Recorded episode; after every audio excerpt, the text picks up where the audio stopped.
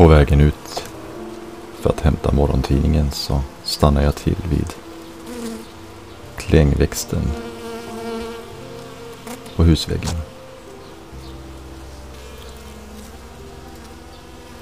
Det surrar så mycket. Det är hundratals bin som jobbar på med att samla in nektar. Jag stannar till där ganska länge och bara lyssnar på när de små liven arbetar. Och så tänker jag till det här med att alltid vara på väg. Vi människor är duktiga på det. Att alltid vara på väg någon annanstans. Att inte vara där just då och nu. När jag står och tittar så tänker jag på ett bibelord i Nya Testamentets Matteus 6.26 kan vi läsa Se på fåglarna. De oroar sig inte för vad de ska äta. De sår inte och skördar inte och samlar inte i några lador. Alltså så kommer jag att tänka på det här um, latinska begreppet carpe diem. Det slitna begreppet som så många haft på sina väggar eller skrivit i olika sammanhang. Används inte lika ofta nu tycker jag. Någon sorts filosofisk påminnelse om att, om att gripa dagen. Den här har, frasen har sitt ursprung från antik romersk filosofi och Någonstans så kapslar den ändå in en djup visdom som uppmanar oss att omfamna essensen av nuet.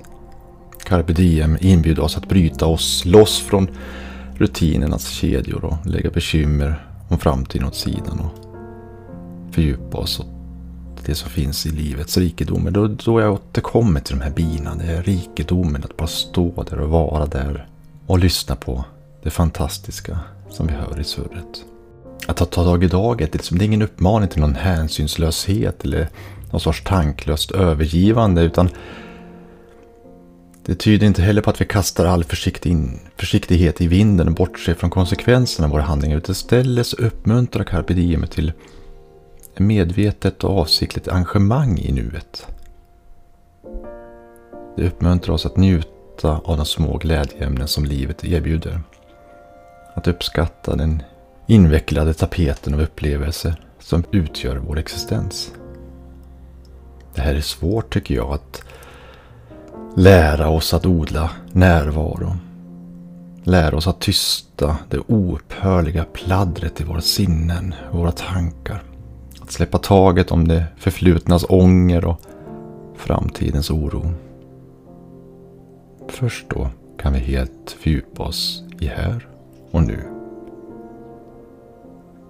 Varje ögonblick blir en möjlighet för självupptäckt och personlig tillväxt och en chans att omfamna livets osäkerheter och även förundras över dess mysterier. Jag förundrades över mysteriet i binas arbete. Kanske kan också carpe diem uppmana oss att omvärdera våra prioriteringar.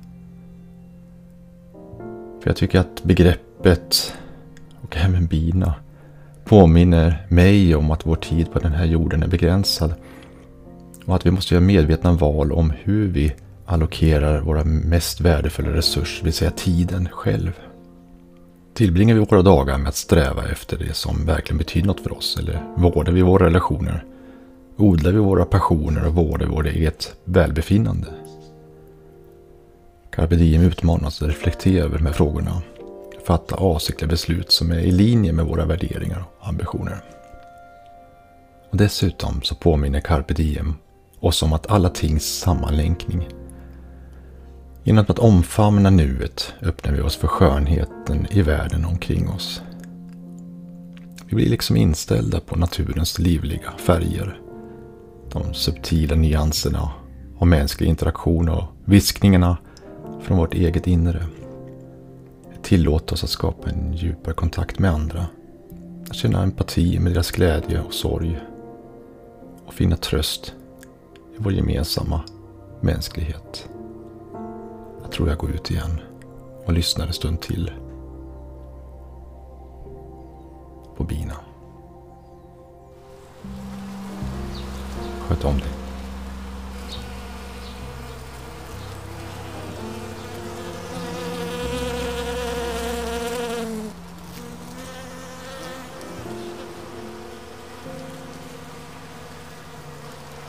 Thank